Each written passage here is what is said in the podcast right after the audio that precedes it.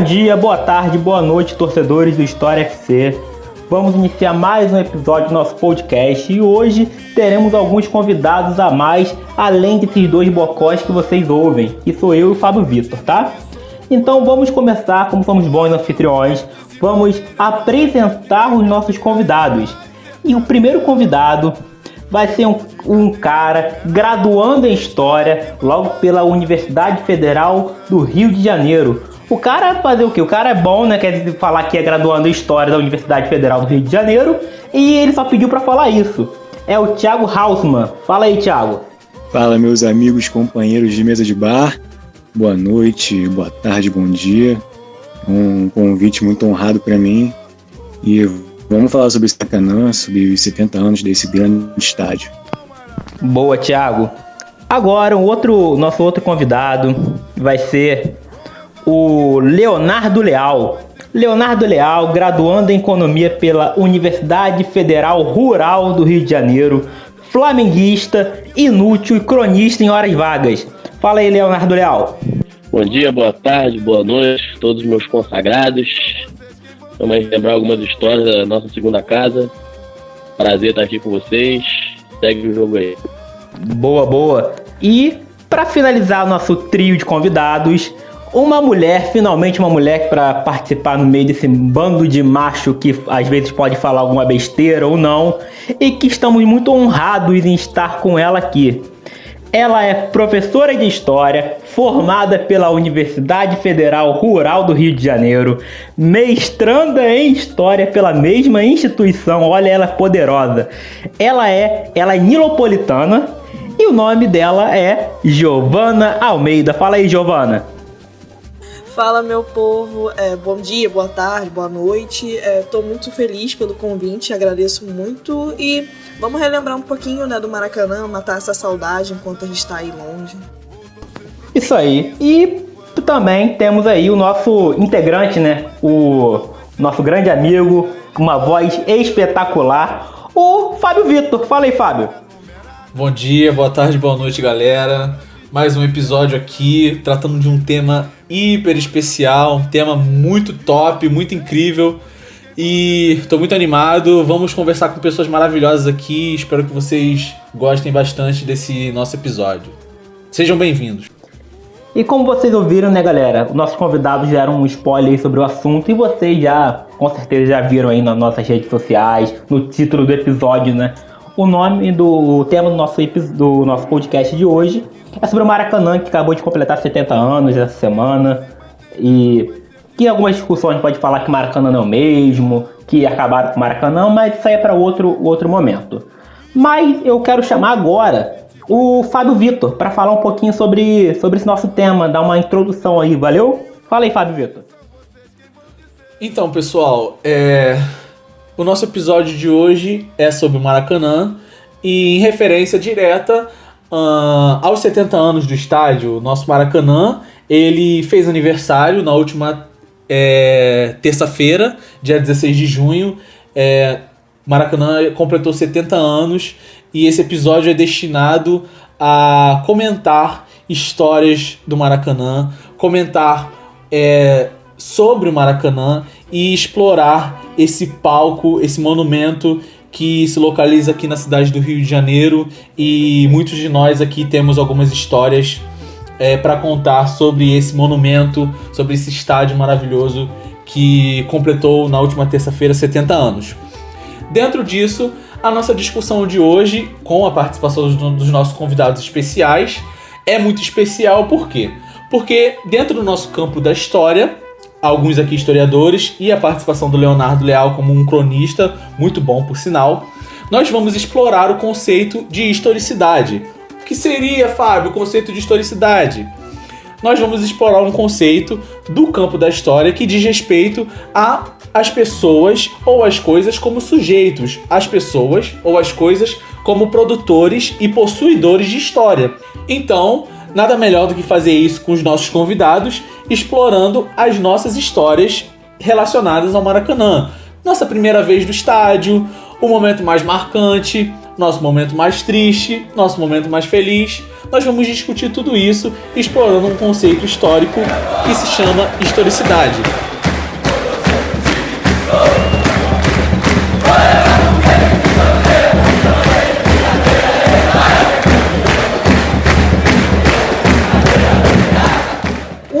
Maracanã, né, gente? Ele começa a ser construído lá em 1948.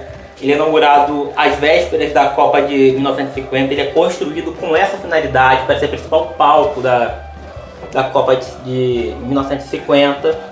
E posteriormente ele vai ser renomeado. No, no início ele vai ser chamado de Estádio Municipal. E depois vai ser renomeado para Estádio Jornalista Mário Filho. E Fábio, por que dessa, dessa homenagem, desse nome do, do nosso grande palco do futebol brasileiro e carioca? Bem, galera, como muito bem disse o Genásio, a construção do Maracanã aconteceu por volta dos anos do ano de 1948 e sua, sua inauguração foi a partir dos anos 50, do século 20. E o estádio foi renomeado de uma outra forma do que a gente conhece hoje. O estádio foi renomeado como Estádio Municipal do Rio de Janeiro, pois se localizava no estado e no município, consequentemente. Mas a gente conhece, a nossa geração mais jovem assim, conhece o Maracanã com o nome de Maracanã, ou então, para algumas pessoas mais assim rebuscadas, o nome do estádio oficial é Estádio Jornalista Mário Filho. Mas por que, que esses nomes é, se diferenciam tanto? Na verdade, Maracanã é, diz respeito às aves, a uma espécie de aves que se localizava no terreno onde Maracanã seria construído. O nome do terreno era Derby Club e era usado para corridas de cavalo, ou seja, uma outra atividade de entretenimento.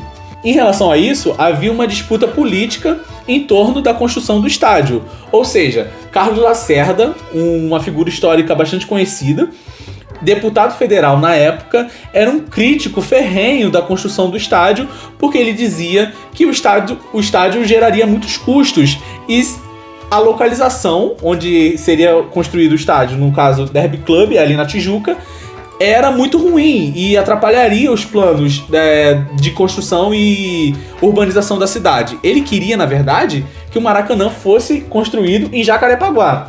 Olha que doideira. O jornalista Mário Filho, irmão de Nelson Rodrigues, uma figura, um escritor é, muito, muito importante da, do, da história do Brasil e tudo mais, é, foi um grande entusiasta do estádio. Ele incentivou o Marechal Ângelo, que era o prefeito do Rio é, na época, e o Rio era capital do Brasil ainda, Distrito Federal, incentivava demais o, o, Marechal a construir o estádio, porque ele chamava o estádio e ele idealizava o estádio como o estádio nacional. Por que, que ele falava isso? Porque o estádio seria referência para o campeonato mundial, ou seja, a Copa do Mundo que se vinha. Então, assim, é, a referência ao nome de Mário Filho vem muito por essa questão do, do, do entusiasmo do, do, jornalista até então a querer que o estádio fosse construído. Além disso, Maracanã também é o nome de um rio ou uma espécie de um canal que corta o bairro da Tijuca até São Cristóvão. Então, comumente, as pessoas chamavam aquele estádio de Maracanã pela localização dele. Então, criou-se a ideia do bairro Maracanã que vai ali desde o estádio até a, a, a pista central ali da UERJ, as, as, estações de trem e posteriormente que vieram a ser a estação do metrô. Então você tem o Maracanã como um nome popular, mas a partir de 1966, um mês após a morte do então entusiasta Mário Filho, jornalista que sempre incentivou a construção do estádio, é, você tem o batismo oficial do estádio como jornalista Mário Filho, em homenagem ao grande jornalista de Nelson Rodrigues, que faleceu no ano de 1966. Então você tem essa questão muito presente da nomeação em homenagem a um cara que foi fundamental para a existência do Maracanã como a gente conhece hoje. E tem outra curiosidade, né, que além do Mário Filho, teve o Ari Barroso, que também era um grande defensor da ideia desse estádio, esse grande estádio no Rio de Janeiro, ser construído ali na área do Maracanã. Aí tinha esse confronto na Câmara de Vereadores e na opinião pública que o Ari Barroso dizia que em Jacarepaguá, que era o lugar que o Lacerda defendia a construção do estádio, tinha malária, tinham bichos selvagens e que isso afastaria o público. Isso tem um pouco de folclore, mas ideias que o Ari Barroso mesmo defendia. Aí teve o Mário Filho, essa figura emblemática em apoio e teve esse projeto vencedor aí. Isso aí, gente. Como o Thiago e o Fábio acabaram de falar muito bem, o Maracanã que no início do, da sua história chegou a comportar 200 mil pessoas no, no célebre jogo entre Brasil e Uruguai, onde os números oficiais falam em 170 mil, né? Mas os relatos jornalísticos da época já apontam 200 mil pessoas naquele, naquela final da Copa do Mundo de 1950, o episódio ficou conhecido como o Maracanazo, né? Que é até bom a gente esquecer um pouquinho, a gente como de vez em quando a gente admira a seleção brasileira, né? Às vezes pode decepcionar a gente, né, galera? Mas o, de vez em quando o Brasil dá uma glória pra gente. Mais precisamente cinco vezes, tá, Argentina? Alô, Maradona, alô, Messi. Se vocês estiverem ouvindo, é claro que vocês não estão ouvindo, mas é isso aí. Fábio Vitor, é claro que o Maracanã não comporta mais de 200 mil pessoas e passou por uma série de reformas aí. E eu queria que você comentasse um pouquinho dessas reformas aí do Maracanã que começaram ali no final da década de 90. Como a gente tem bem a referência, galera, é o Maracanã hoje não é o mesmo Maracanã que foi há 70 anos atrás. Ele passou por diversas mudanças, reformas, e isso pode ser levado em consideração tanto questões de engenharia e de construção, mas também questões políticas. É, no meio do Maracanã, da construção do Maracanã e de toda uma mudança de ornamento do estádio, carregam também algumas questões políticas que podem ser abordadas como elitização, como uma segregação de um certo público. Então, assim, essas discussões elas estão é, pautadas em diversos âmbitos da sociedade. Muitas pessoas fazem esse tipo de discussão e essa é uma discussão extremamente cara para o campo é, das, das, das ciências sociais, principalmente. Então, assim, é uma, é uma questão que pode ser levantada, deve ser levantada e discutida. Tudo bem que esse não é muito foco do nosso episódio hoje, mas isso, só o fato de ser ressaltado, é, é nós acreditamos que seja importante. E além de tudo, o Maracanã passa a não ser mais o mesmo a partir de 99. Em 99 ele passa por transformação e ele tem uma redução bastante grande do público, é, pela metade basicamente. Então em 2000 ele é reinaugurado Uh, já com um pouco descaracterizado da questão das gerais ali, que era um, uma, uma característica fundamental do Maracanã, aquela geral bem, bem baixinha que você podia andar e percorrer por ela sem cadeiras. Em 90, na reforma de 99 e 2000, isso já não, já não tem mais. E a, e a redução da capacidade do estádio ela é bastante grande, a partir de 50% da capacidade do estádio original. A partir de 2005 a 2007, nós temos uma outra reforma que aí de vez o Maracanã passa a ser um outro Maracanã. Para acontecer o, o evento do Pan-Americano, né, um campeonato que ocorre é, entre as Américas, e o Rio de Janeiro foi sede em 2007 e o, a partir de 2005 o Maracanã passou por mais uma reforma e aí você tem a nova construção com a introdução das cadeiras azuis e as arquibancadas é, bem mais é, especificamente divididas na verde, na branca e na amarela tanto no setor sul quanto no setor norte, leste e oeste também, e no setor inferior as cadeiras azuis que comportavam as gratuidades e tudo mais. Então você tem uma caracterização mais diferente do Maracanã e há novamente mais uma redução da capacidade do estádio que ele passa a comportar em média de 85 mil pessoas a 90 mil pessoas, mas esse público normalmente não era usado. É, então você tem médias ali de 80 a 82 mil pessoas nos jogos mais expressivos assim. E, por fim, mas não menos importante, é a reforma que causa mais discussão entre todas, de 2010 a 2013, visando a Copa do Mundo de 2014, mas anteriormente sediou a Copa das Confederações, na qual a seleção brasileira foi campeã, e o Maracanã passa pela sua remodelagem mais significativa. Você tem é, uma arenização, esse conceito tem sido muito usado ultimamente. Você tem a construção do Maracanã visando que ele seja uma arena. Então, o Maracanã que a gente conhece hoje, ele é inaugurado em 2013 e hoje ele tem essa remodelagem que nós conhecemos visando a Copa do Mundo de 2014. Então, nós vemos a grande diferença do, da, da estética do estádio desde os anos 50, da sua inauguração, até hoje, quando ele completa 70 anos, o Maracanã é outro e é muito comum que as pessoas digam que ele não é mais o mesmo. Na ponta direita para Ailton, tenta na linha de fundo, procurou, trocou de caneta, apontou, trocou de novo, atirou e entrou.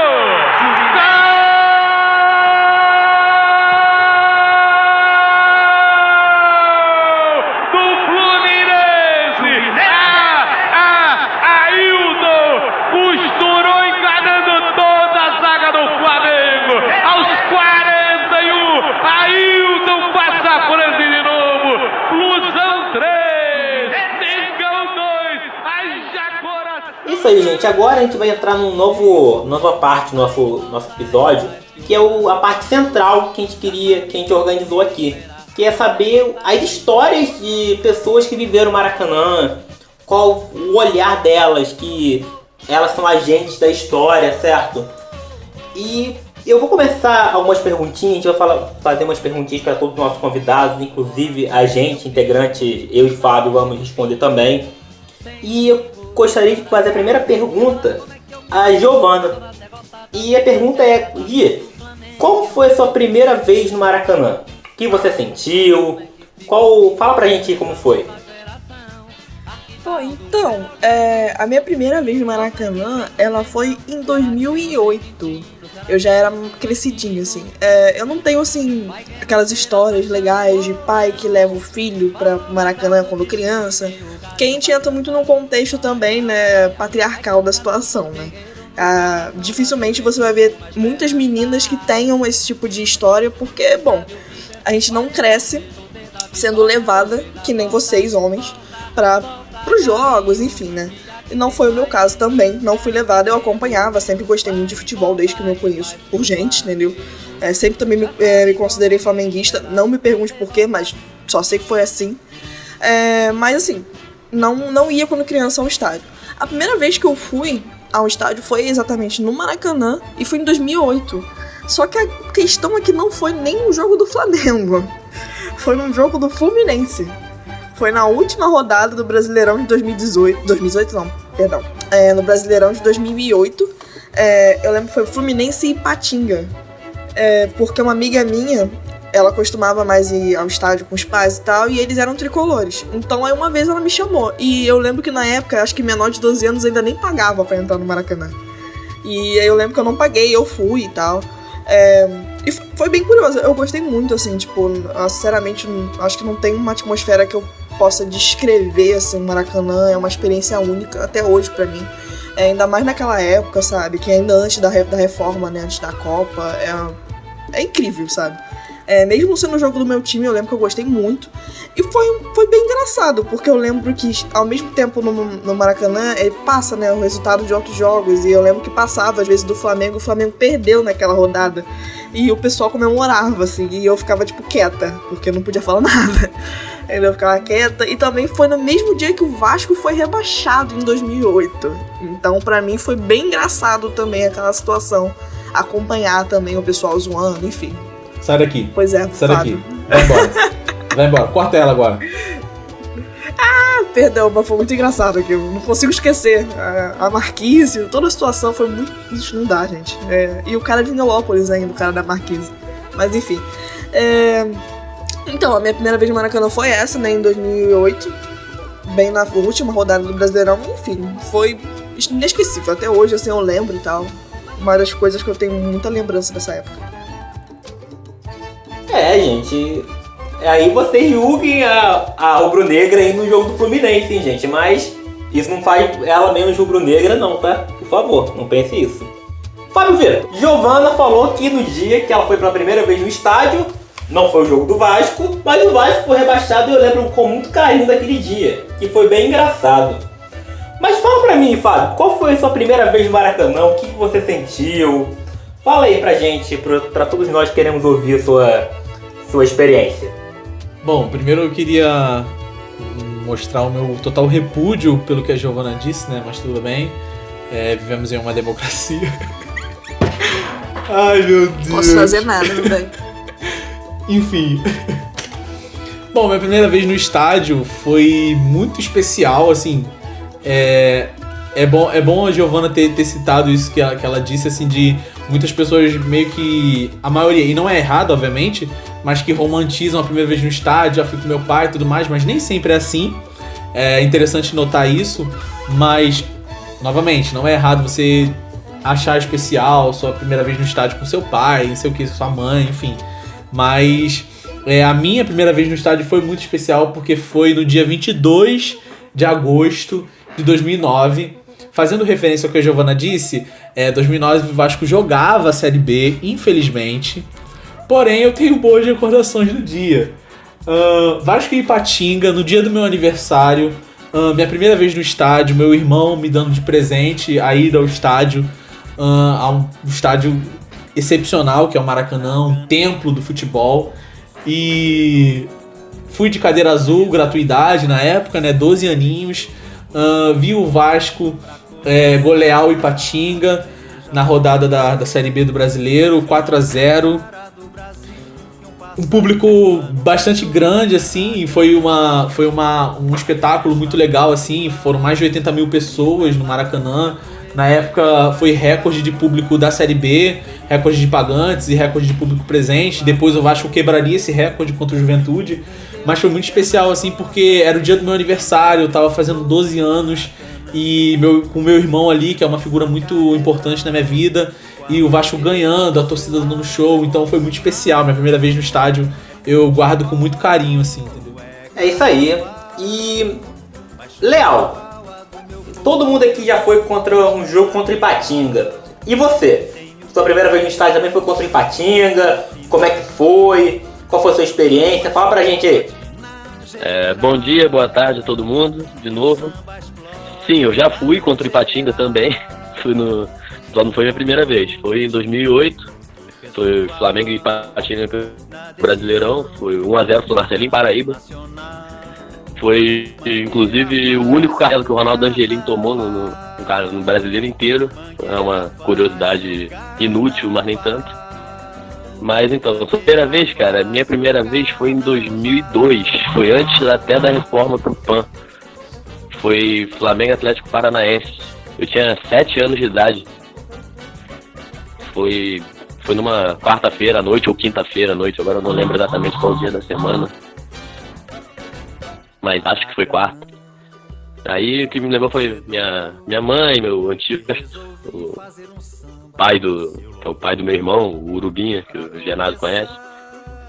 Meu avô foi foi 3x2 Flamengo, o Atlético Paranaense era o atual campeão brasileiro. Foram dois gols de Liedson e um de Iranildo de pênalti. É, os gols do Atlético do Kleberson, que tinha acabado de ser pentacampeão com a seleção brasileira. O Kleber Pereira, o atacante que jogou no Santos depois. Foi assim. Eu lembro do resultado assim, do jogo assim. Não, não foi um dia de manhã lotado, assim, o Flamengo na época vivia uma fase tenebrosa, e jogo à noite também, não teve muito, não teve muito apelo. Não lembro qual foi o público, mas deve ter dado coisa aí de 10 mil pessoas, 12 mil pessoas, assim, foi pouca coisa. Mas pra mim foi ótimo. Foi a primeira vez ali, né? Era uma outra coisa. Sem contar que na época não tinha uh, Premiere, então pô, ali eu já consegui ver o jogo, que era no Maracanã, que eu ia ter que ouvir no rádio em casa. E foi ótimo. Aí depois que eu comecei aí, de, assim, depois de, depois de um tempo, depois de, de chegar na, já na reforma do atual, já. Alguns jogos ainda na, na parte da cadeira azul, peguei uma boa sequência ali, mas depois de, de 2013 pra cá que eu comecei a ir direto, hoje tem 150 jogos, 148 jogos no Maraca. Então foi essa, minha primeira vez. E eu lembro desses jogos aí que, que vocês falaram, quando a Giovana mencionou Fluminense e Patinga, eu falei, vai, vai ter alguma coisa Vasco aí. Foi naquele dia mesmo que o Vasco foi rebaixado. Já imaginei que ia vir alguma coisa. Esse jogo que, por sinal, marcou a despedida do Silva do Fluminense. E você, meu companheiro Genásio? Como foi a sua primeira vez no Maracanã? Qual, qual é a sua recordação? E a minha primeira vez no Maracanã foi contra o Ipatinga. Todo mundo aí, o Ipatinga tem um lugar especial nos nossos corações, né? Parece que, que é o que mostra aqui pra gente. Mas eu tenho que fazer uma, um parênteses aqui. O Ipatinga que, eu, que o Flamengo enfrentou no minha primeira vez no estádio era o Ipatinga bom. Era o Ipatinga que chegou à semifinal da Copa do Brasil em 2000 e 2006. Aquele jogo, cara, aquele jogo tava muito. Por primeira vez no estádio, aquela, aquela mística de. Caraca, vou entrar no Maracanã pela primeira vez e. Eu lembro que eu, foi a primeiro, primeira vez que eu fiquei bolado da vida com o Flamengo no estádio, porque o Ipatinga abriu o, o, o placar com 10 minutos, gol do Camando Caia, cara. Pô, Camando Caia. Boa. E depois, depois o Flamengo empatou e virou o jogo, foi pra final da Copa do Brasil. Grande lembrança daquela Copa do Brasil, né? Contra o Vitória sobre o Vasco na final. Boa Copa do Brasil, bons tempos. E toda vez que eu, que eu entro no Maracanã, eu sinto a mesma coisa que eu sentia na, na naquele dia que eu, que eu entrei no jogo contra o Ipatinga. Que é, é o mesmo sentimento, é a mesma. É a mesma pulsação da torcida, e é um lugar mágico que eu acho que nenhum outro estádio no mundo é a mesma coisa. Eu que já fui no La Bombonera, no Monumental de Nunes, no Estádio Centenário de Montevidéu, não é a mesma coisa. O Maracanã é um lugar especial e posso falar isso por. Pode ser porque eu estou moro, moro muito perto do Maracanã, perto entre aspas, duas horas de trem, né? Mas enfim, vou regularmente ao estádio e é especial de qualquer forma. E sinto a mesma coisa que eu sinto até hoje. E você, meu camarada Thiago, tricolor das Laranjeiras? Como foi sua primeira vez no Maracanã, meu amigo? Conta pra gente. Fala, Vitor. Cara, então, minha primeira vez no Maracanã foi em 2002, estreia do Brasileirão de 2002 e estreia do Romário pelo Fluminense. O jogo Fluminense 5, Cruzinho e eu tinha 9 anos de idade. Eu fui com o meu pai e o meu padrinho. Uma curiosidade até bacana que o meu padrinho é baiano e ele é torcedor fluminense fanático. É até mais fanático do que o meu pai. Então a gente compartilhou muito mais da paixão de estar ali no estádio pela primeira vez. Eu estava vibrando muito mais por conta do meu padrinho, assim. E, pô, uma estreia mágica, né? Com goleada, com dois gols do Romário. Teve gol do Magno Alves, do Fernando Diniz, que chegou a ser treinador do Fluminense. E o Cruzeiro não viu a cor da bola. Acho que foi a mística ali do baixinho com a camisa do Fluminense.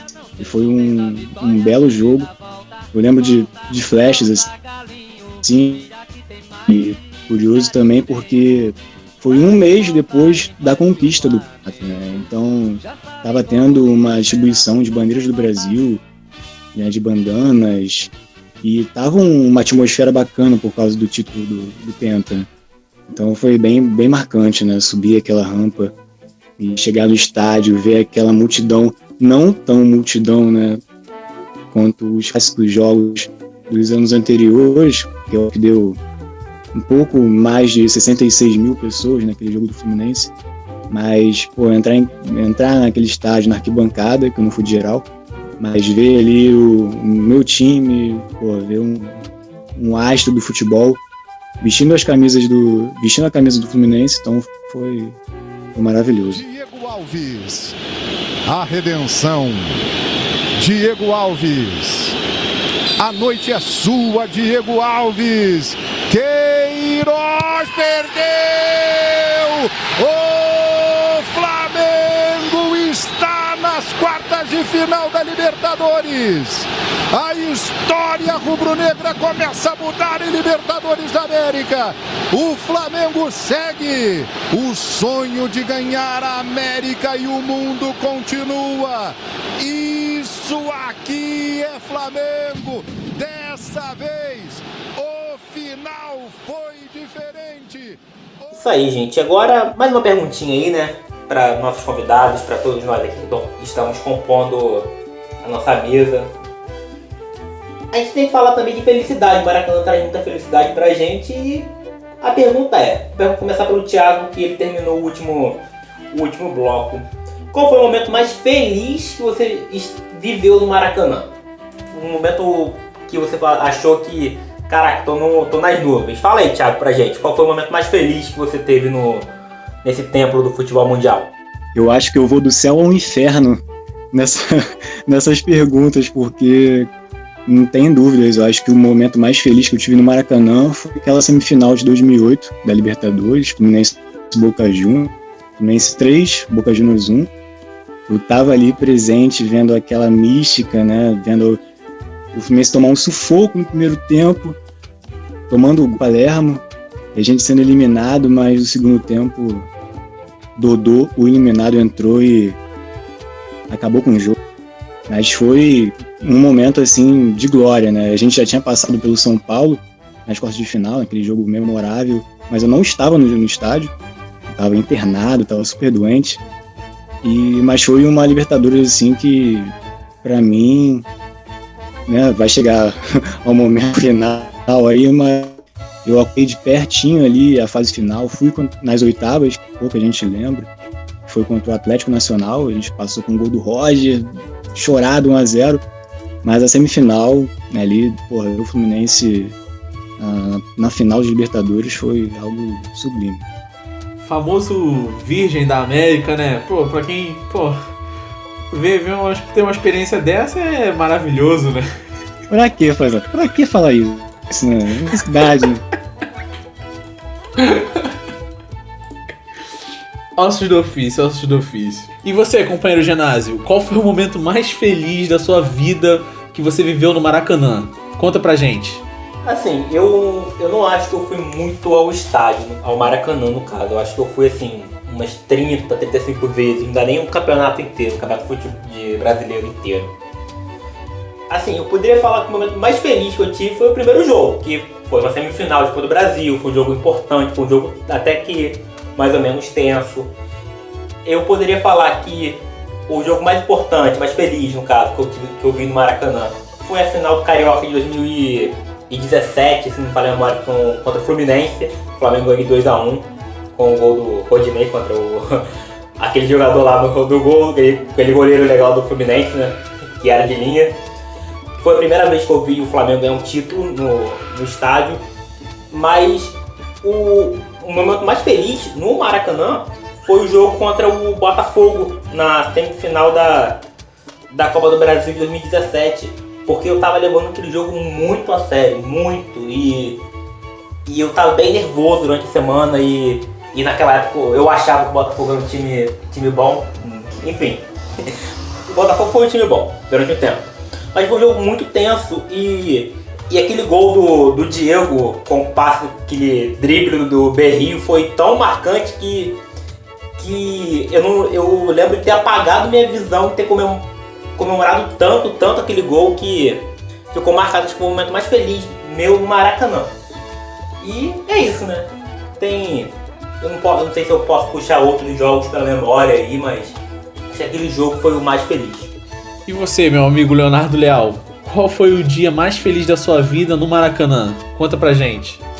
Bom, desde quando eu vi essa pergunta no roteiro, eu fico pensando, fiquei pensando né, em qual TV.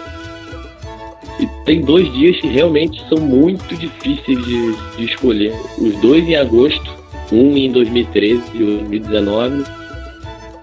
Mas por todo o dia que foi, o dia que eu vivi no Maracanã ali, eu escolho ano passado, Flamengo e Emelec, o jogo de volta das oitavas de final da Libertadores. Porque que foi a mudança de chave de tudo, que tudo mudou pro Flamengo, no próprio pensamento do torcedor. Eu, particularmente, daquilo ali, eu escrevi o texto que eu considero o melhor da minha vida, porque eu nunca coloquei tanto coração nas palavras como eu fiz naquilo ali. Porque foi uma coisa diferente mesmo, porque era o auge do, do inferno astral do Flamengo, estar tá com um time bom, estar tá com é, muito investimento e não ganhando nada, aí vai perde o primeiro jogo de ida, o primeiro jogo contra o Melec lá, aí já tinha acabado de ser eliminado da Copa do Brasil, é um inferno astral total, só que de repente, do nada, no dia seguinte, vem a carta da, das torcidas organizadas da União durante o jogo para buscar o resultado, e a partir dali o clima já foi diferente, já no domingo antes do jogo teve o Flamengo e Botafogo no, pelo brasileiro. O Flamengo ganhou e no final do jogo a torcida cantando vamos, vamos virar Mengão. Aquilo ali não foi um pedido, foi um aviso praticamente, entendeu? A gente ia fazer aquilo ali, a gente ia virar aquilo ali. O Rio de Janeiro, que respira Flamengo, tinha que estar ofegante daqui, e aí tava. eu participei uh, da montagem do mosaico ali. Eu cheguei no Maracanã 8 horas da manhã para montar o mosaico. O clima era diferente na cidade, cara. Você andava ali no entorno do Maracanã, você sente quando, uh, quando é o dia. Não, tem jeito. Foi, foi uma coisa muito diferente. Eu tenho tantos jogos no Maracanã e nunca vi aquele estádio pulsar tanto como no, logo no início daquele jogo, no primeiro ataque, assim, que foi o chute do Arão para fora. Eu vi gente até, até da tribuna de honra pulando, assim, Maracanã todo mesmo, balançando. Foi uma coisa assim que. Aquele dia marcou muito mesmo. Foi o dia mais importante para mim. Flamengo foi ali que tudo mudou, que a sorte mudou. E até a arrancada pro brasileiro para tomar aquela distância poderia ser prejudicada com aquela eliminação. O trabalho do Jorge Jesus ia ser muito mais pressionado. Então aquele dia ali para mim acho que é difícil. O outro que eu tinha ficado na dúvida era o Flamengo e Cruzeiro, do gol do Elias em 2013 também, que deve ter sido o gol que eu mais comemorei na vida até hoje. Quer dizer, antes da final da Libertadores. Mas o dia em si eu escolho esse, Flamengo é melhor. E você, Fábio Vitor, meu companheiro aí de, de podcast? Qual foi o seu momento mais feliz, mais icônico do, do, no Maraca que você teve com o seu Vasco da Gama. Ou se você teve com o Flamengo, aí vai ser uma honra te receber como, como rubro-negro também, se você, um dia você quiser se converter, tá? Mas fala pra gente aí. Primeiramente eu peço respeito nesse recinto e agora eu vou iniciar minha fala, né, dizendo que é, o, meu, o meu dia mais feliz no estádio do Maracanã, assim, a minha, a minha referência de estádio é muito mais vinculada a São Januário, né, porque eu tenho um estádio que realmente pertence ao meu time, né? Construído pelos torcedores e tudo mais, vinculado a uma resposta histórica. Então, assim, é, é claro que outra coisa, né? Mas enfim, eu tenho um momento muito feliz no Maracanã também, que eu vou citar ele duas vezes nesse né, durante esse podcast. Mas o meu momento mais feliz no Maracanã foi na Taça Guanabara de 2019, no título do Vasco foi um momento assim muito muito especial por todo o contexto em si. Uh, o jogo vai ter torcida, o jogo não vai ter torcida. Vamos pro Maracanã, não vamos. Vai ser portão fechado, não vai. E quando eu decido ir pro Maracanã, encontro meu amigo Pedro Barreira na estação de Nova Iguaçu, na estação de trem de Nova Iguaçu. Beijo Barreira, se você estiver ouvindo isso aqui, esteja contemplado comigo nesse dia maravilhoso. É, encontro meu amigo Pedro Barreira na estação, nós vamos ao Maracanã e quando a gente chega, tem 40 mil vascaínos do lado de fora, na ânsia dos portões do Maracanã se abrirem. E, enfim, o resto é história, a gente entra no meio do, do segundo tempo, quase no, na verdade no, no final do primeiro tempo, né? E no final o Vasco é campeão da Taça Guanabara e tal. Foi um título muito importante para aquele time que estava ali uh, muito pressionado e tudo mais. E a atmosfera era outra, a, a, a gana de ter entrado no estádio, de dar uma resposta cantando para os jogadores, para eles verem que a gente estava lá. Então foi muito especial, assim. Esse dia foi o, o meu dia mais marcante e feliz, assim, no Maracanã. Abraço, Thiago. Vai se fuder. Torcedores. torcedores, calma. E fechando essa rodada de perguntas, Giovana, é, e você? Qual foi o momento mais feliz que você esteve presente no Maracanã? Qual foi, qual foi a sua sensação no momento? E, enfim, você já ouviu nossos colegas aí falando, quero ouvir a sua voz aí no, sua visão no Maracanã, no seu momento mais feliz. Então, é, eu tô um pouco igual você, Genésio. Eu acho que eu devo ter ido. Eu não cheguei aí numa quantidade de jogos que daria um campeonato inteiro, né? Mas, assim, teve alguns que para mim foram bem. bem, assim, legais de lembrar. Eu fiquei na dúvida se eu escolheria entre quando eu voltei, retornei ao Maracanã, ou até a despedida do Júlio César também. Mas eu vou escolher a despedida do Júlio César. Eu fui até contigo, fui até com o Genásio. É, nesse dia foi Flamengo e América Mineiro foi 2 a 0 pro Flamengo, foi em 2018. Assim, o jogo em si foi um jogo bem normal, não teve nada assim de grandes coisas, assim, o jogo em si. Mas para mim o que foi bem legal foi que, tipo, desde de pequeno eu gostava muito do Júlio César, enfim, aí poder estar tá lá no estádio, acompanhar a despedida do cara, sabe? Com aquela atmosfera toda do Maracanã, estádio lotado, enfim.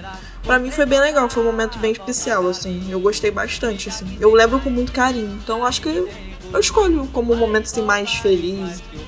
Eu acho que para mim pode ser.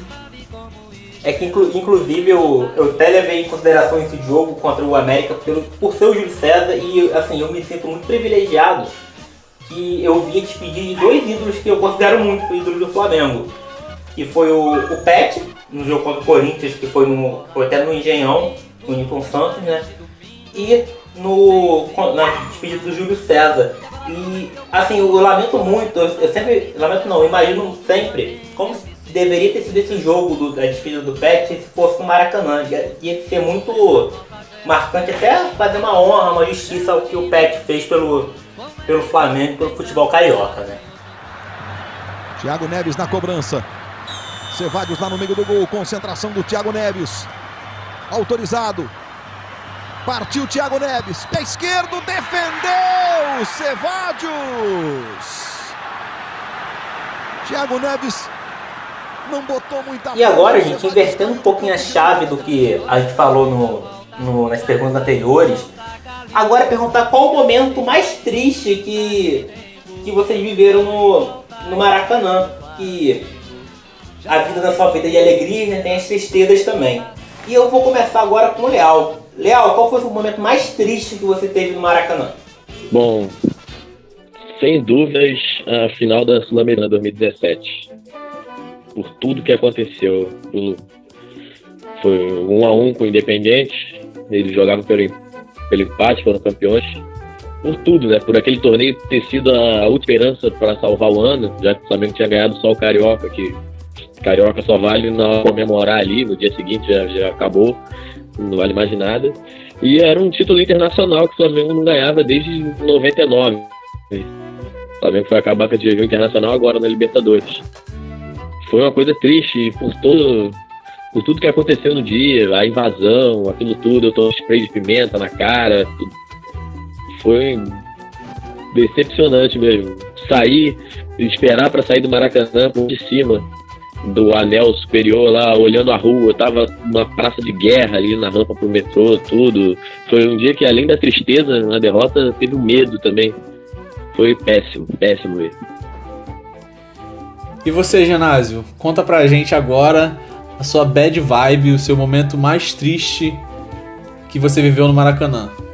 Queridos amigos e amigas, eu já vivi, vivi muitos momentos tristes na minha vida. Com o Flamengo, então, putz grila, dá vontade até de se cortar. Mas, cara, no estádio não teve dia mais triste pra mim naquele jogo contra o América do México, que o Flamengo levou três gols do Cabanhas. Cara, sério, tinha ali 12 anos, 13 mais ou menos, não lembro ao certo. E o, o Flamengo chegou embalado, tinha, tinha mandado time misto para jogar lá na Cidade do México, ganhou de 4 a 2 era festa, o Joel ia, ia treinar a África do Sul, cara, na, na Copa do Mundo. E era só festa, o Flamengo toma 3 a 0 do, do América e. Cara, aquele dia eu fiquei, eu fiquei muito bolado da minha vida, para não falar um palavrão aqui, cara. Que toda vez que eu lembro desse dia dá vontade de xingar tudo, todos, cara. Mas, águas passadas, né, gente? A gente. É, é, é Libertadores que. Muito triste, tanto pros tricolores quanto pros rubro-negros, né? E os rubro-negros mais tristes ainda por causa do. daquele fatídico jogo. Um beijo pro Cabanhas, se ele estiver vendo, ouvindo isso aqui. Ele tá assim, seu filho da puta. Giovana, nossa colega aqui da mesa, qual foi o seu momento mais triste no Maracanã? Você tem um para compartilhar com a gente? É, cara, eu tive muita sorte, assim, de os momentos mais tristes do Flamengo eu não estava presente no Maracanã. Isso é um negócio que eu até agradeço. Mas teve um que não foi triste, mas foi aquela sensação de o que que eu estou fazendo aqui?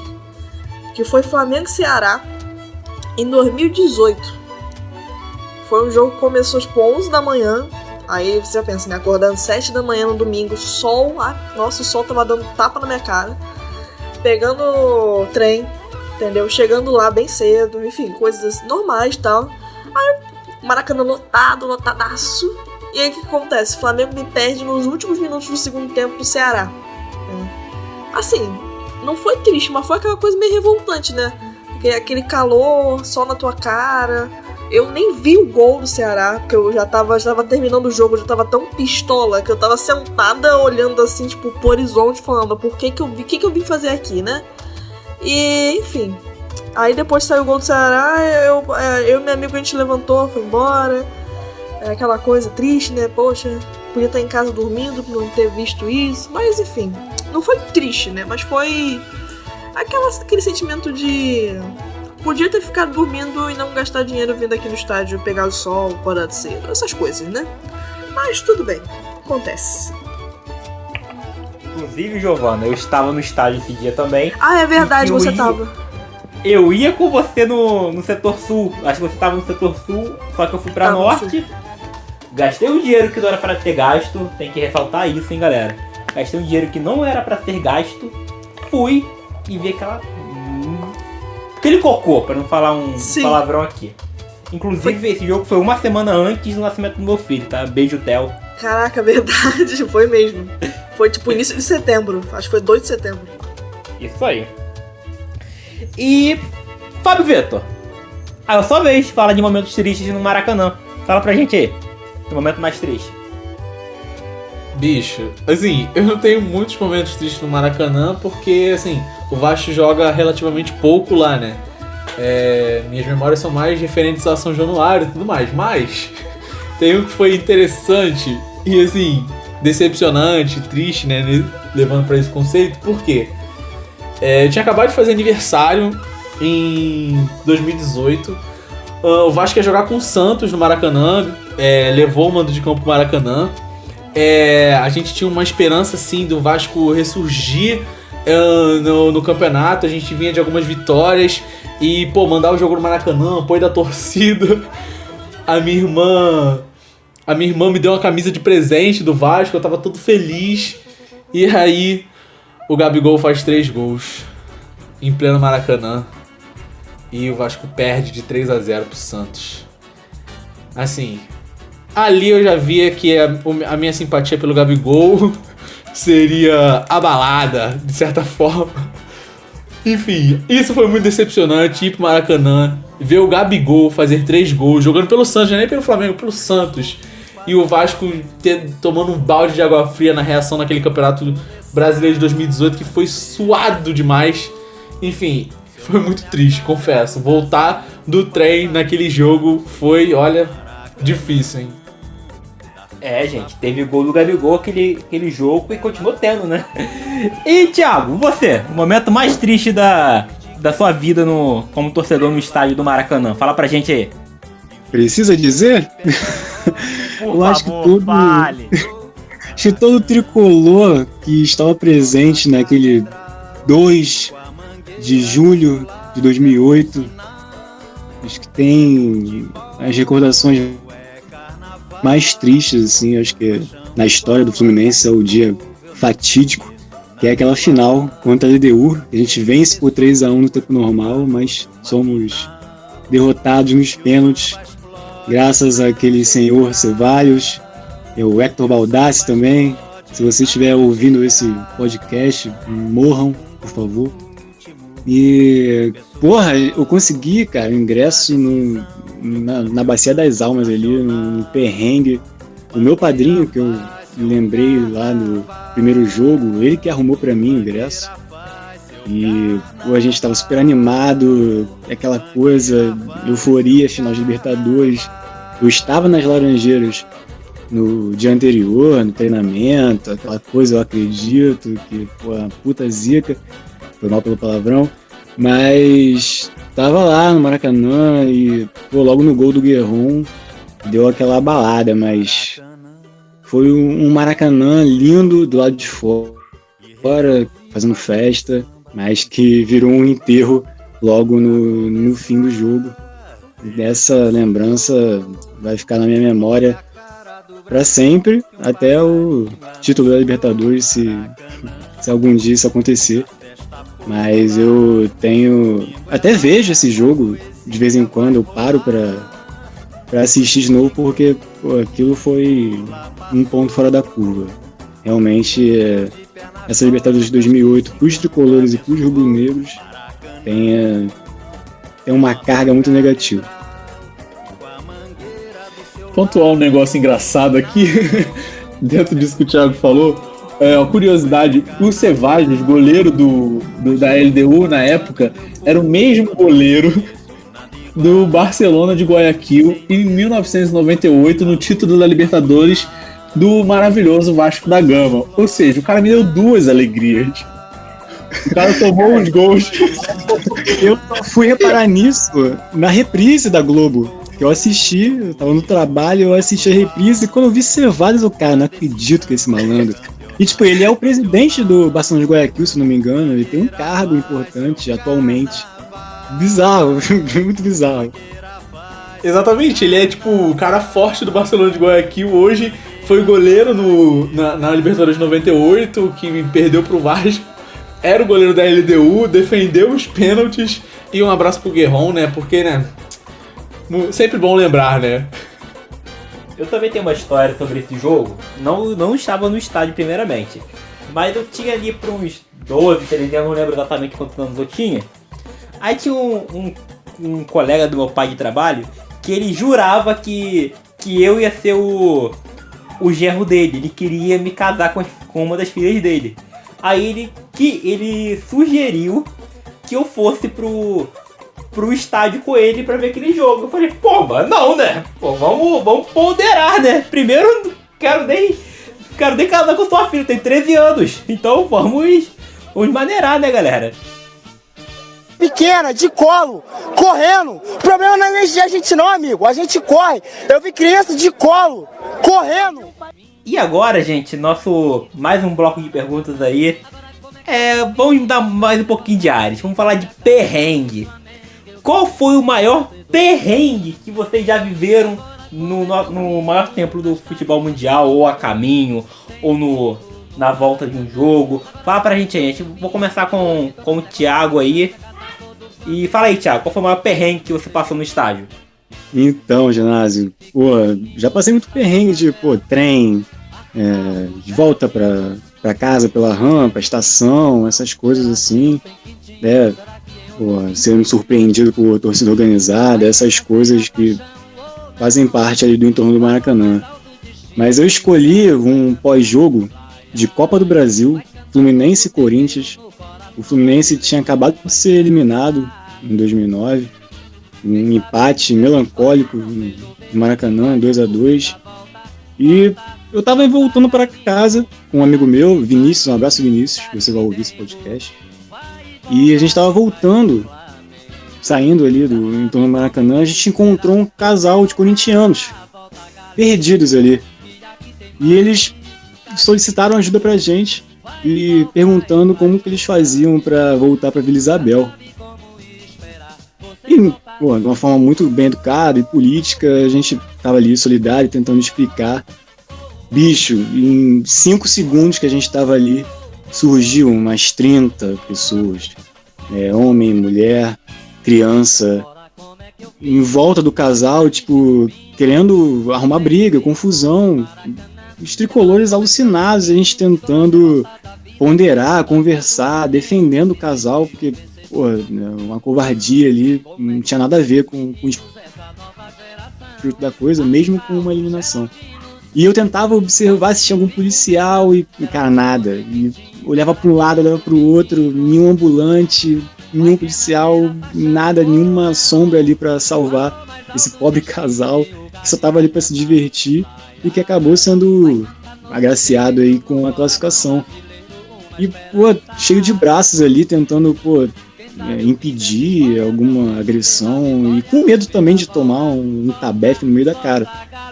E, pô, passou um taxista na hora, ali também preocupado com o vidro abaixado, perguntando o que estava acontecendo. Eu, pô, cara, esse casal tá, tá perdido, eles querem voltar pra Vila Isabel e tô tentando achar um policial e nada.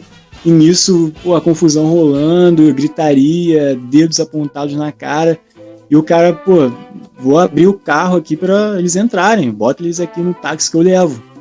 E nisso, esse taxista, Salvador, levou esse casal para casa são salvo. E eu já tava com medo de tomar uma porrada dos próprios tricolores. E os caras apontavam falando, cara, pô, você é corintiano, tá defendendo, não sei o quê. Eu, pô, cara, só foi uma derrota, beleza. Os caras querem ir pra casa. E, e é isso. E foi um, foi um puta susto, assim. Foi um perrengue, eu, pô, jovem, é, nem 18 anos eu tinha, mas tive essa preocupação com, com o casal. Mas foi um perrengue assustador, assim, mas passei liso. E Fábio Vitor, você, fala pra gente o seu maior perrengue no Maracanã. Fala pra gente. Bicho, eu acabei falando sobre Vasco Fluminense na Taça Guanabara de 2019. Consequentemente, esse é o meu. No, no, eu falei no momento mais feliz, né? Uh, no Maracanã, o título do Vasco, mas consequentemente esse foi o momento de mais perrengue, assim porque a gente não sabia se o jogo seria com portões abertos ou portão fechado. É, a gente já tava lá no Maracanã, no entorno, uh, 40 mil pessoas do lado de fora forçando a entrada e a PM agiu da forma que normalmente age, né? E aquela correria de todos e tudo mais, é, várias agressões de policiais a torcedores e os torcedores revidavam também as agressões, enfim, um caos total no entorno. E nesse dia, inclusive, foi o, a, a, o momento cômico assim da, do caos. É aquela entrevista maravilhosa do rapaz vascaíno dizendo que ele tinha visto criança de colo correndo. Maravilhosa, viralizou. E foi um momento cômico do, do caos lá que a gente estava vivendo. E a gente deu a volta no entorno do Maracanã, tentando fugir das bombas, tentando fugir da confusão. Eu sei que a partir de um momento alguém gritou: uh, os portões abriram e a gente voltou pros, pra sul, pro setor sul, ali na entrada C, pra entrar no estádio e assistir o Vasco campeão da Taça Guanabara naquele ano, 2019. Assim, foi surreal, foi bizarro, um perrengue danado, muita bomba, muita, muito gás de pimenta muita gente correndo e criança também. Nesse jogo, inclusive, teve bastante criança e criança de colo correndo, né? Como a gente viu. Então foi um perrengue brabo. Só prova aí que a Taça Guanabara é a maior competição de futebol do mundo. Mais que a própria Libertadores, né? Enfim, galera. Vamos lá pro, pro próximo convidado aí que vai responder aí. Giovana, mesma pergunta dos demais para você. Qual foi seu maior perrengue no Maracanã? Fala pra gente cara, é. Eu, o Fábio tava falando, esse jogo foi muito caótico. Eu fico rindo lembrando das coisas. Enfim, né? É, cara, eu. perrengue que eu tive em si, eu não lembro de atenção, eu não lembro nem qual foi o jogo em si, mas foi um jogo do Flamengo, obviamente, no, no Maracanã. Acho que foi Flamengo e Atlético Paranaense, se eu não estou errada. Tipo, Maracanã lotado e tal. E na hora de sair, como sempre, aquela grande multidão indo pro trem. Eu tenho pequeno problema com multidão. Eu sei que parece um pouco, né, contraditório falar isso aqui do jogo e tal, mas eu não tenho problema nenhum quando eu tô no meu canto agora. Uma multidão de não sei nem quantas mil pessoas naquela rampazinha de trem, né, que vai para pro trem pro metrô. Eu tava um pouco desesperada. É, eu lembro que, tipo, não, não tinha como eu voltar, porque tava muito, muito cheio. Não tinha como eu andar pra frente também, porque não andava. E tem um pessoal começou a reclamar e eu já tava tipo, meu Deus, eu vou morrer aqui. E eu já tava pensando que a ponte tava, tava balançando. Eu tenho certeza que não tava. Na, na minha cabeça ela tava balançando. Eu já tava desesperada, as lágrimas começaram a escorrer. Eu, eu já tava desesperada. E tipo assim, acho que pra mim foi um perrengue, assim. Eu fico feliz, porque eu nunca passei por nenhuma situação que levei tiro de borracha, bomba de gás na cara. Porque se eu já fico desesperada com a rampa do Maracanã lotada, vocês imaginam se eu é, fosse um jogo que acontecesse esse caos, né? Eu acho que eu não ia, não ia morrer ali mesmo, assim, de susto. Então, pra mim foi uma maior perrengue, porque eu eu fiquei. Eu acho que eu fiquei mais de uma hora parada naquela pontezinha ali. É, não teve nenhuma confusão, graças a Deus. Mas só o fato de ficar parada ali, não poder se mexer nem nada. É, naquela lotação ali já me deu um desespero negócio ali. Pra mim foi um perrengue assim, meio chato de passar. E agora, Genásio, eu quero saber de você. Qual foi o maior perrengue que você já passou no, no Maracanã? Eu acho que eu imagino qual seja, mas eu vou esperar você dizer. Claro que tu já sabe, seu desgraçado. Você me ajudou a montar o, podcast. Mas enfim, galera, bastidores aí, não precisa falar, né? Gente, o meu maior perrengue no estádio, sem dúvida, é a final da Sul-Americana 2017. Eu poderia ter colocado esse jogo como uma das minhas maiores tristezas, mas não foi, porque eu tomei tanta porrada do Flamengo aquele ano que pra mim era só mais uma porrada. Então, enfim. Gente, aquele jogo Primeiro, eu paguei 100 reais naquele jogo. Eu fiquei bem bolado da minha vida por pagar 100 reais. Eu. Eu entrei no estádio, bebi cerveja quente. Eu fiquei do lado do, dos torcedores argentinos. E muitos deles imitando um som de macaco que me deixou mais bolado da minha vida ainda, que eu queria revidar. E guardinha, os guardinhas ali de segurança ali não deixavam.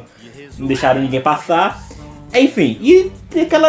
toda a história que vocês conhecem, da invasão, e e tudo que aconteceu antes e depois do jogo, antes inclusive vários torcedores argentinos na, na rua ali do em volta ali do, do estádio provocando. Eu tive que dar uma volta incrível. Eu, eu nunca demorei tanto para entrar no Maracanã que naquele dia. Eu eu, demorei, saindo da estação até o a entrada do Maracanã eu demorei mais de uma hora, então foi muito foi muito louco. E posterior nem se fala aquelas bombas. O engraçado foi a volta, porque eu tava ali na metade da, daquela rampa do Maracanã. E de um lado, é, torcedor brigando, de outro a polícia jogando bomba. Eu tinha marcado um de encontrar com um amigo na, no trem para voltar para casa. Alô, Heitor, se você estiver ouvindo aí, banhe você, hein, por favor. Um grande abraço. E a gente. E eu, eu mando mensagem pra ele, cara, eu não vou sair daqui porque, pô, eu tô isolado. Eu fiquei mais de uma hora lá esperando o, a, a poeira baixar e assim pegar, do, e pegar o trem para voltar para minha gloriosa Baixada Fluminense. Cara, de longe, gente, foi a, foi a maior, per, maior perrengue que eu passei no, no Maracanã. E no trem, ainda teve mais confusão, porque no vagão que a gente tava, o entraram os malucos para assaltar e um camelô já bêbado da, da, vida lá, ele queria tirar satisfação com os malucos o, o Camelô saiu da porrada, saiu trepando na porrada com, com os assaltantes. Os assaltantes só pegaram o carrinho dele e deram várias porradas do cara. E real, a gente acha que esse maluco morreu, tá? De, real. Foi bem sinistro aquele, aquele dia. E. Enfim, foi um. História da vida, né? Bicho. eu não sei nem o que dizer, cara. Na moral. Que dia, que dia que você passou, meu amigo. Na moral. Aí surreal. Isso que aconteceu, surreal. Foi com fechamento no trem, então, com o camelô tampando na porrada, bicho. É surreal, é surreal essa história. Léo, conta pra gente, meu filho, qual foi o maior perrengue que você já passou no Maracanã? Você aí, vividão de Maracanã, criadão, conta pra gente. Eu passei por alguns já, cara. Bota aí, dá pra fazer um top aqui, né? Pensando no maior, eu escolho Flamengo e Vasco. Quando o Vasco eliminou o Flamengo na Copa do Brasil 2015, a volta, tava com meu primo e foi uma coisa complicada. Chegando na estação de, de trem do Maracanã, tinha acabado de acontecer um arrastão ali. Quando eu e meu primo chegamos, até conseguir pegar o trem, já foi um perrengue. Pois no trem, do nada parou um trem do lado, só de Vascaíno eles começaram um trocar bomba com o outro, um tacando bomba de um trem pro outro, assim, ficou uma coisa. Aí eu tive que descer em Marechal, sair correndo, abaixado, para poder pegar a van em Marechal para vir para Nova Iguaçu. Acho que foi esse dia, porque juntou o perrengue com a raiva de, de ter sido eliminado também, foi muito ruim. Mas tem vários aqui, tem um do Flamengo Ponte Preta na Copa do Brasil também, que a torcida jovem invadiu o trem lá, fez, quase fez uma Flamengo e Corinthians na volta do Maracanã em 2016, cheio de desprendimentos também. Vários, mas o pior foi esse do Vasco. Eu imagino, né? Que assim, quem, quem é frequentador de estádio sabe que, por mais que seja mágico e por mais que seja é, um programa que a, maioria das pessoas que curte futebol adora fazer, que é ir pro estádio, uh, há os seus momentos de insegurança, né? E de, e de, e de problemas e tudo mais. Então, assim, os perrengues fazem parte de, da vida de frequentadores de estádio, né? A verdade é essa. Petkovic para falta, cobrança! Gol!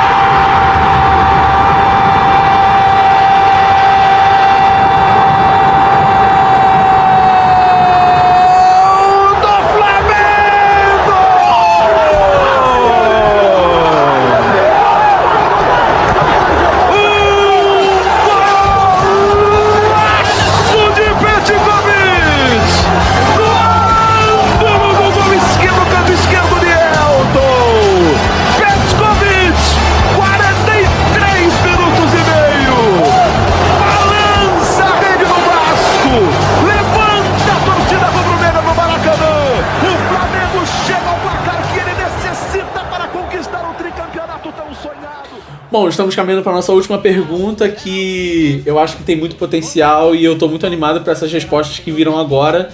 E eu vou começar com a Giovana. Então, Giovana, conta pra gente qual foi o momento mais marcante que você tem referência do Maracanã. Você pode ter estado no Maracanã ou não, você pode ter visto na TV, ouvido no rádio. Ele tem que ter acontecido no Maracanã, independe se foi do seu time ou não. Qual foi para você esse momento mais marcante?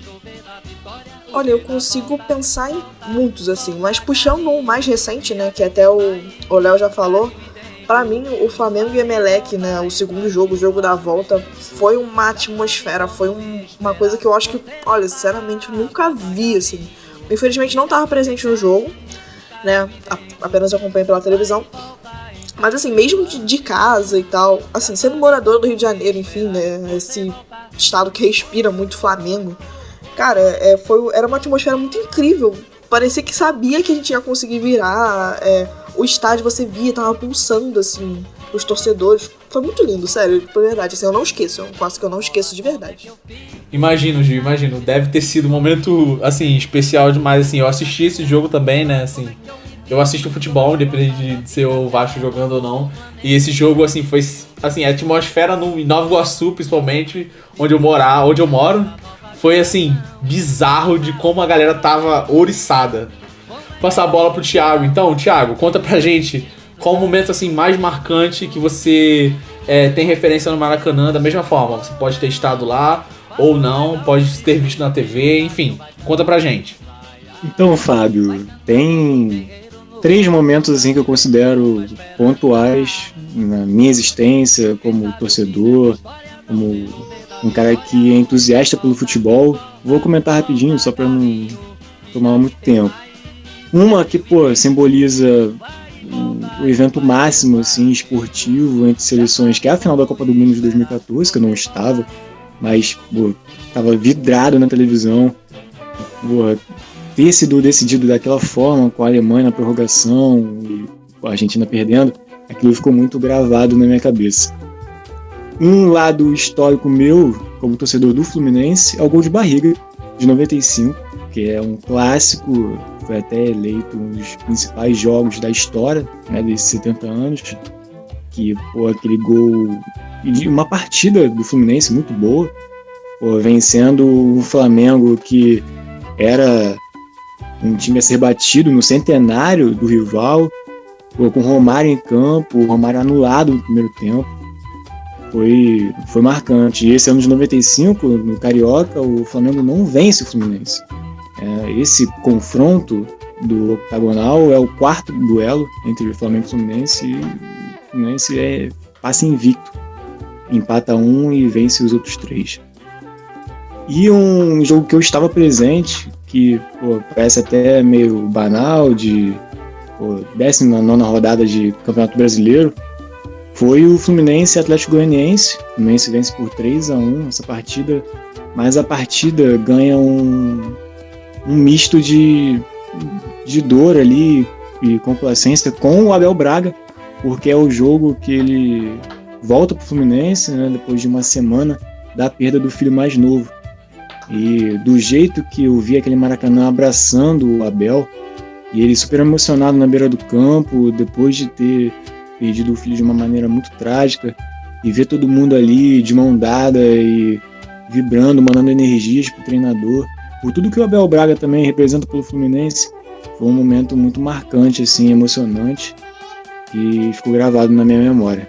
E basicamente são esses três momentos aí, muito, muito breves e marcantes na história do Maracanã para mim.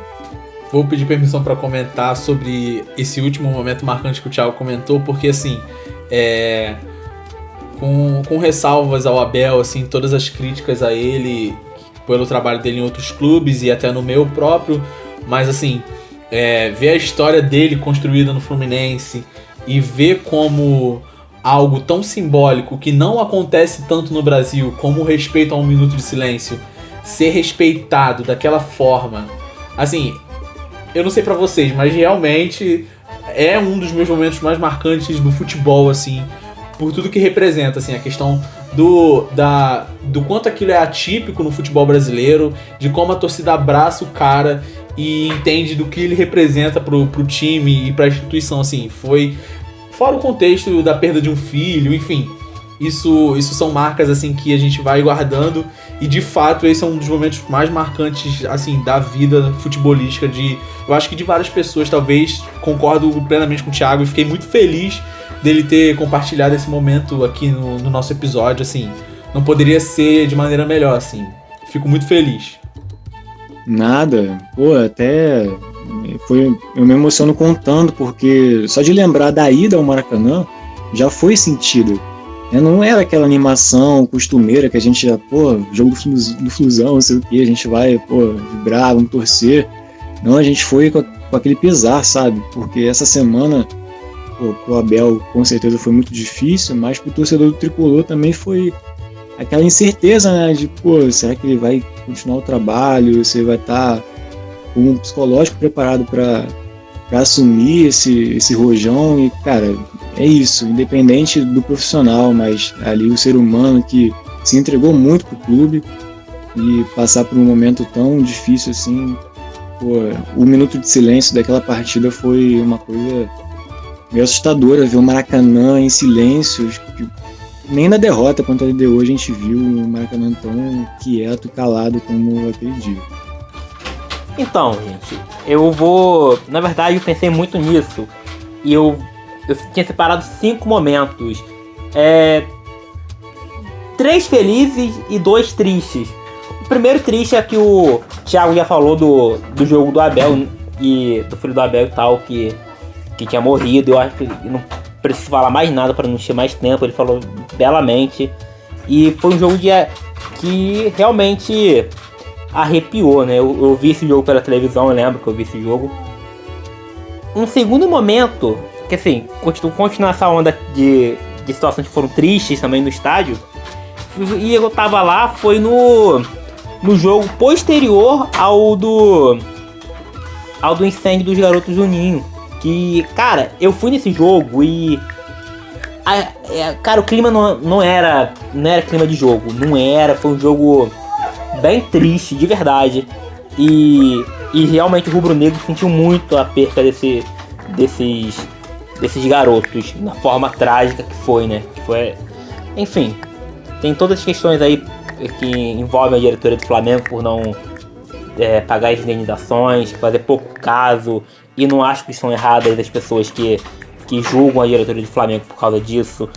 E, enfim, é toda situação, uma situação que foi, foi muito triste, né? O, o Leal deve saber disso também, porque eu não lembro se ele estava no dia do jogo, mas todos os rubro-negros que estavam naquele jogo, né? É, foram, é, viram que aquele dia não foi, não foi tão. Foi um, tipo, um dia bem triste. E também marca por mim, porque eu sou pai, né? Inclusive meu, meu filho tá aqui do meu lado, então qualquer barulho que vocês ouçam aí, por favor, desculpem é meu neném que tá brincando aqui, ó. Olha ele batendo nos brinquedinhos dele, então eu sinto. É, tem o sentimento, né? O sentimento do Abel que perdeu o filho, o, e dos pais aí que perdendo os, os filhos aí na questão do incêndio do, do ninho do urubu. Só que também tem momentos felizes, né? E os três momentos felizes, cara, são marcantes no Maracanã. Pra mim são o 3x0 do Flamengo contra o Botafogo, 92. Nem era nascido, mas, cara, o Rubro Negro conhece aquele lance, conhece aquele gol do Júnior. Então, cara, um momento marcante. Não vou me alongar mais. O segundo momento marcante, final da Copa do Mundo de 2014, como o Thiago também já falou, que era um, é, também um sonho. No meu caso, eu vi aquele jogo vidrado também e, e foi muito legal ter visto Maracanã daquela forma. E o terceiro momento, cara, eu acho que é o momento que todo rubro-negro conhece, sabe, tá na mente do rubro-negro, que é o gol do Pet contra o Vasco da Gama em 2001. Aquele, cara, aquele momento eu acho que é o momento mais marcante da história do estádio e eu acho como aquele jogo não vai, não vai haver igual. E você, Leal, fala pra mim, pra gente no, nosso o momento mais marcante aí do, do Maracanã pra você. Todos os tempos. Pô, tem vários. É muito difícil escolher. Então, eu sei que não precisa ser o momento que eu estava, mas eu vou fazer questão de puxar a sardinha para o momento que eu estava, que foi o 5 a 0 do Flamengo no Grêmio, que por todas as circunstâncias da situação foi talvez a maior atuação do Flamengo desde o Flamengo de 81. Foi algo assim diferente mesmo, que mostrou um domínio, uma superioridade assim, uma classe. Foi um dia que, que deu tudo certo, que dominou o Grêmio na roda, foi uma atuação perfeita, dá para dizer que foi perfeita do time, levando todas as considerações, né? O adversário que ganhou sua terceira semifinal seguida e era um time bom, o Flamengo há 38 anos sem chegar na final e com aquele peso. Então eu vou botar esse momento assim como mais marcante do Maracanã, por, eu estar presente naquilo, ter vivido aquele dia bem, montando mosaico, tudo assim. É algo, botei que é um momento muito marcante para mim. Isso aí, muito bom. Um jogo tá, também tá marcado na memória do, de todo rubro-negro, né? E Fábio Vitor, você, Vascaíno, fala pra gente qual foi seu momento mais marcante do. Seu momento não, momento em geral que você acha que é o mais marcante da história do Maracanã. Pode falar que foi o gol do Pet 2001, tá? Tem problema não, tá? Genásio monta o roteiro do podcast comigo e fica dando spoiler do, dos bagulho que eu falo. Não dá, assim não dá. Os ouvintes não vão gostar disso, Genásio. Tô te, tô te falando logo. Gente, sério, é.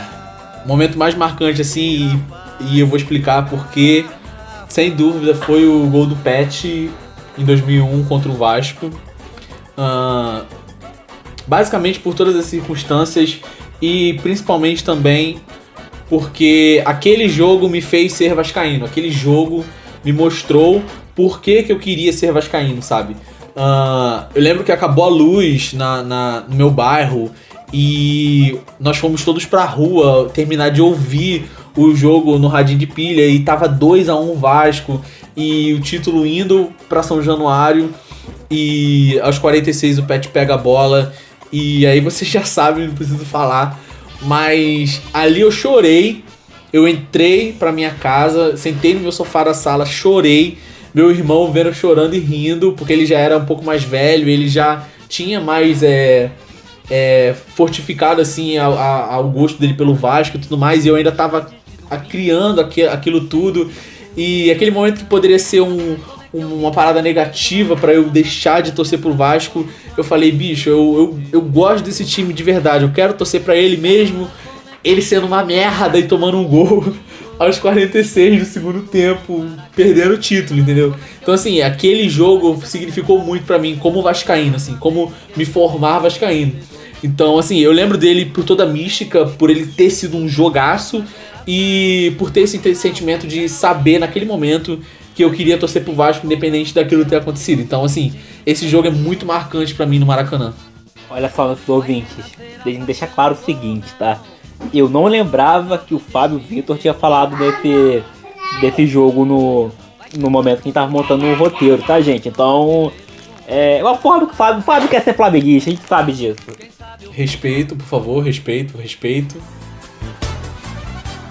Então, nossos queridos ouvintes, é, estamos chegando ao fim do nosso episódio. Uh, nosso episódio hoje foi bastante focado em contar as histórias do Maracanã referentes aos nossos colaboradores, aos nossos integrantes do podcast e também a esses três convidados ilustres e maravilhosos que são nossos amigos e que nós temos um grande apreço. É, nosso episódio foi bastante focado em mostrar a história do Maracanã, seu surgimento, sua história é, sobre o nosso olhar e deixamos de fora algumas críticas em relação a outros assuntos relacionados à política, relacionados a como o Maracanã é parte de um, de um monumento de disputas e tudo mais. Então, assim, é, o nosso intuito não foi esse, mas se vocês quiserem um olhar mais, é, mais atento sobre isso, sobre umas discussões que discutem um pouco mais é, a elitização dos estádios, a arenização, o conceito de arenização. Nós temos um podcast que foi lançado recentemente uh, por nossos colegas do Aí é Outra História. Então eles abordam um pouco desses assuntos num podcast chamado que tem por tema é, Democracia das Arquibancadas. Então assim, se vocês quiserem um olhar é, um pouco mais atento sobre essas questões, por favor, sigam esses nossos colegas nas redes sociais, no Instagram, no Twitter, aí é outra história. E ouçam os episódios do, do podcast deles, que são muito interessantes, e esse em específico trata de assuntos bastante relacionados a futebol e ao Maracanã também, então é uma recomendação nossa aqui. Espero que vocês tenham gostado do nosso episódio, é, das nossas histórias, que vocês tenham se divertido, porque pra gente foi bem interessante. Traição, Maracanã Futebol, domingo. Traição, Maracanã Futebol, que lindo. Fechando aqui o nosso episódio, as considerações finais dos nossos convidados. Tiago, seus agradecimentos, seu fechamento, sua despedida. Fabinho, Genásio, Léo, Gil, muito obrigado. Só tenho a agradecer o convite de vocês, porque falar de Maracanã, falar do nosso futebol, falar do nosso templo máximo é super produtivo, foi um papo super gostoso estar aqui com vocês. E é isso, gente. Sigam, compartilhem, ouçam o podcast, mostrem para todo mundo, porque levar um pouco da palavra do nosso estádio, do nosso monumento, isso faz parte da nossa cidade, isso faz parte da nossa cultura, faz parte de nós. Então, manter viva a chama desse grande estádio é manter viva a nossa história, ser o que a gente é hoje e contra todo esse projeto que estão tentando transformar o Maracanã no McDonald's. Então vamos manter viva essa chama de um, um estádio popular, de um estádio que seja único no sentimento de todas as pessoas que compartilham desses momentos, voltando para casa no trem, no metrô, de ônibus, todo esse esforço que a gente faz para ver os clubes de coração. Então eu agradeço muito a vocês por essa oportunidade de estar aqui falando um pouquinho. Nós que agradecemos, meu amigo. Muito obrigado pela sua participação. Você foi fundamental e de extrema importância. Muito obrigado mesmo. Léo Leal, seus agradecimentos. Bom, agradecer primeiramente ao convite. Muito maneiro relembrar algumas experiências aqui no meu lugar preferido. Agradecer aí aos 19 ouvintes. E pedir para que. Senhora. Posso continuar? Muito obrigado. É... Peraí, para aí, Thiago. não dá, não dá, eu não consigo, eu não consigo. Peraí. Não dá, não dá. E por mais fazer uma adendo aqui que por mais que a gente esteja com muitas idades ainda embora, ainda não é hora de voltar com futebol, muito menos da se preocupar em se aglomerar para apoiar nosso time. Ainda há o que esperar. Isso, Maraca, independente da reforma, independente de tudo, a essência ainda se mantém. Por mais que estão, estejam tentando elitizar de todas as formas, tirar o Maracanã do povo. E o futebol é do povo. Então você tirando o Maracanã do povo, você tira o Maracanã do futebol. O nosso patrimônio, o nosso patrimônio da, da humanidade. E fazer de tudo para que essa essência continue se mantendo, por mais que façam de tudo para tirá-la. É isso. Um abraço. Léo, muito obrigado. Você foi fundamental. Suas histórias agregaram muito ao nosso episódio. Só temos a agradecer a você, meu amigo. Muito obrigado. Giovana, minha querida amiga, suas considerações finais. Queria agradecer bastante pelo convite, é, gostei muito.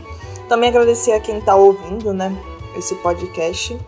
E foi muito legal poder relembrar de algumas histórias, né, poder de alguns momentos tão especiais em si. E eu espero que a gente também possa um dia voltar a ter esses momentos, não agora, porque agora não é o momento, mas daqui um pouquinho mais pra frente, entendeu? Poder voltar a comemorar com o nosso time. E é exatamente isso, lembrando que o Maracanã é do povo. Então a gente tem que sempre deixar isso bem claro. O Maracanã ele é popular. Então a gente tem que lutar muito por isso, porque é um patrimônio nosso. São tantos momentos que a gente viu aqui, né? E a gente falando das nossas histórias pessoais. Se a gente colocar aqui momentos históricos, então, nossa, dá, dá sei lá quantos outros podcasts só sobre Maracanã. Então é isso, gente. Muito obrigada pela participação. E é isso. Muito obrigado, minha querida amiga. Você foi também fundamental e, assim, só temos a agradecer pela colaboração de todos vocês.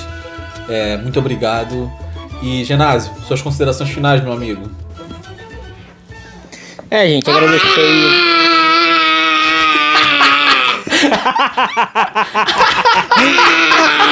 Fala aí, filho.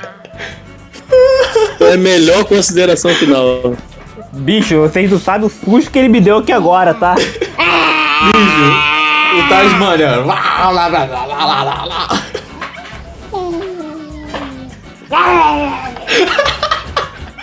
Maravilhoso, bicho.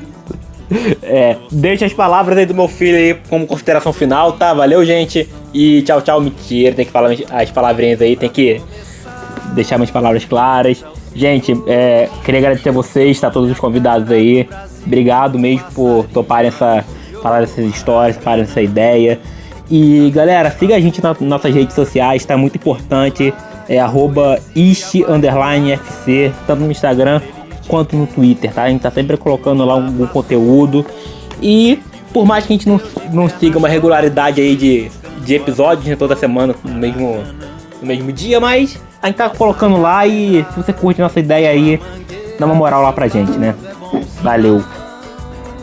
Galera, muito obrigado por terem ouvido o nosso podcast. Eu espero que vocês tenham gostado bastante do assunto. É, como bem pontuado por todos os nossos convidados, uh, se cuidem, fiquem em casa e na verdade não é hora de voltar com o Maracanã, apesar de tudo que tem acontecido.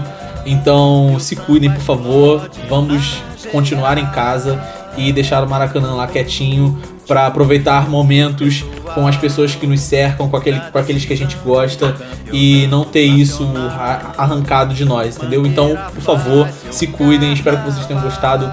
Muito obrigado aos nossos convidados por terem aceitado o convite.